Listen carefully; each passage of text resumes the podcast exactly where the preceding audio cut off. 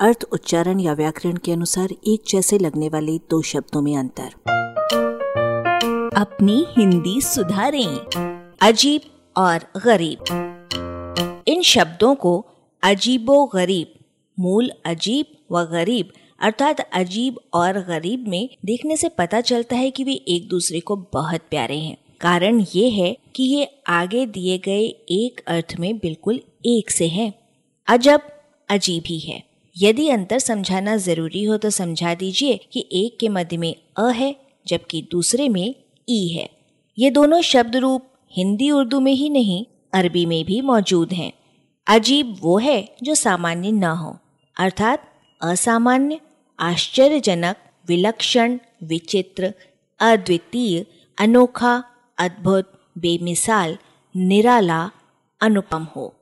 अजूबा मूल शब्द अजूब संज्ञा है। जिसका मतलब है अनोखी चीज़, अचरज में डालने वाली चीज़। अजीब से पुल्लिंग संज्ञा बहुवचन बनता है, अजाइब, जिसका अर्थ है अजीब बातें या विचित्रताएँ। इसी से अजायब घर, यानी कौतुकालय या विचित्रालय बना है।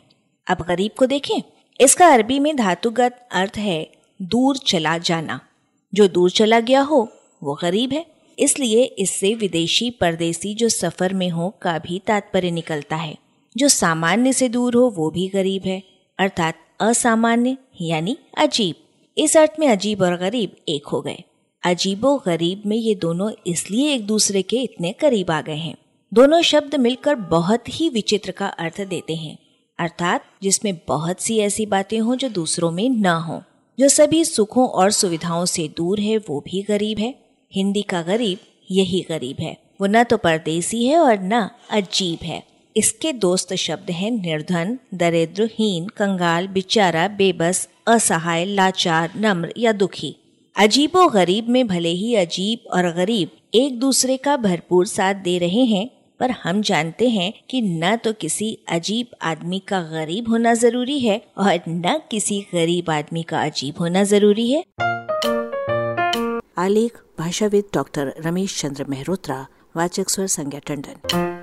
अरबा की प्रस्तुति।